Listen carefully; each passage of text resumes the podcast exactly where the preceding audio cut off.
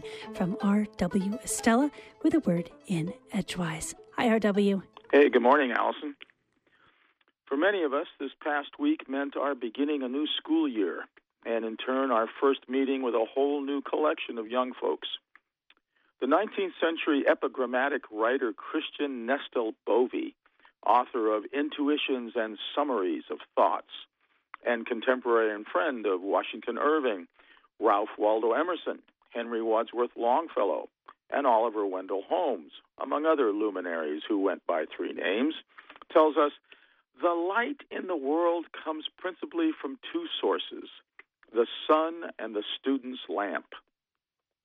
In Bovee's century, his metonymy of the student's lamp was a few years away from its additional connotation now in the 21st century, when the student's lamp might likely be the touch screen of a mobile phone being used as a makeshift flashlight that is, when it's not being used to tap out the latest text message in which the student bemoans the schoolwork he or she has been assigned to complete in the next day or two.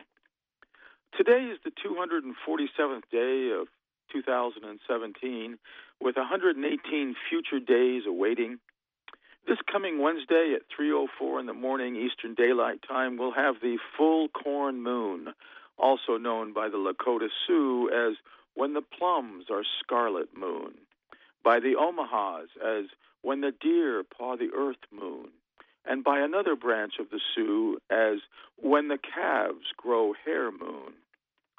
Because it is not the closest full moon to the autumnal equinox this year, however, Wednesday's full moon will not be called the harvest moon, which this year will occur instead next month in October.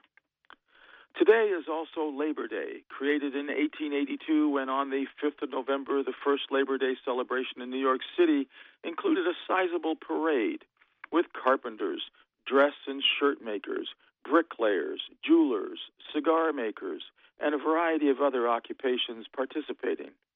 Everyone celebrating something that most had never experienced two days off in a row.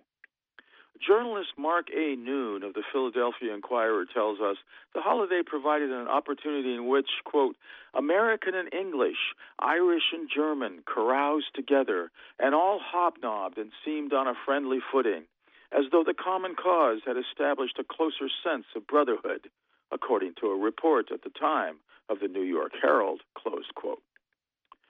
Cartoonist R.J. Matson of the publication Roll Call this past week published a piece featuring panels such as Make America Great Again Labor Day Sale, all manufacturing jobs $10 off your hourly wage, health benefits closeout, hurry while you still have them, 50% off blockbuster pension savings, and two weeks only paid vacation, limited time, trade them in for six days, sick days.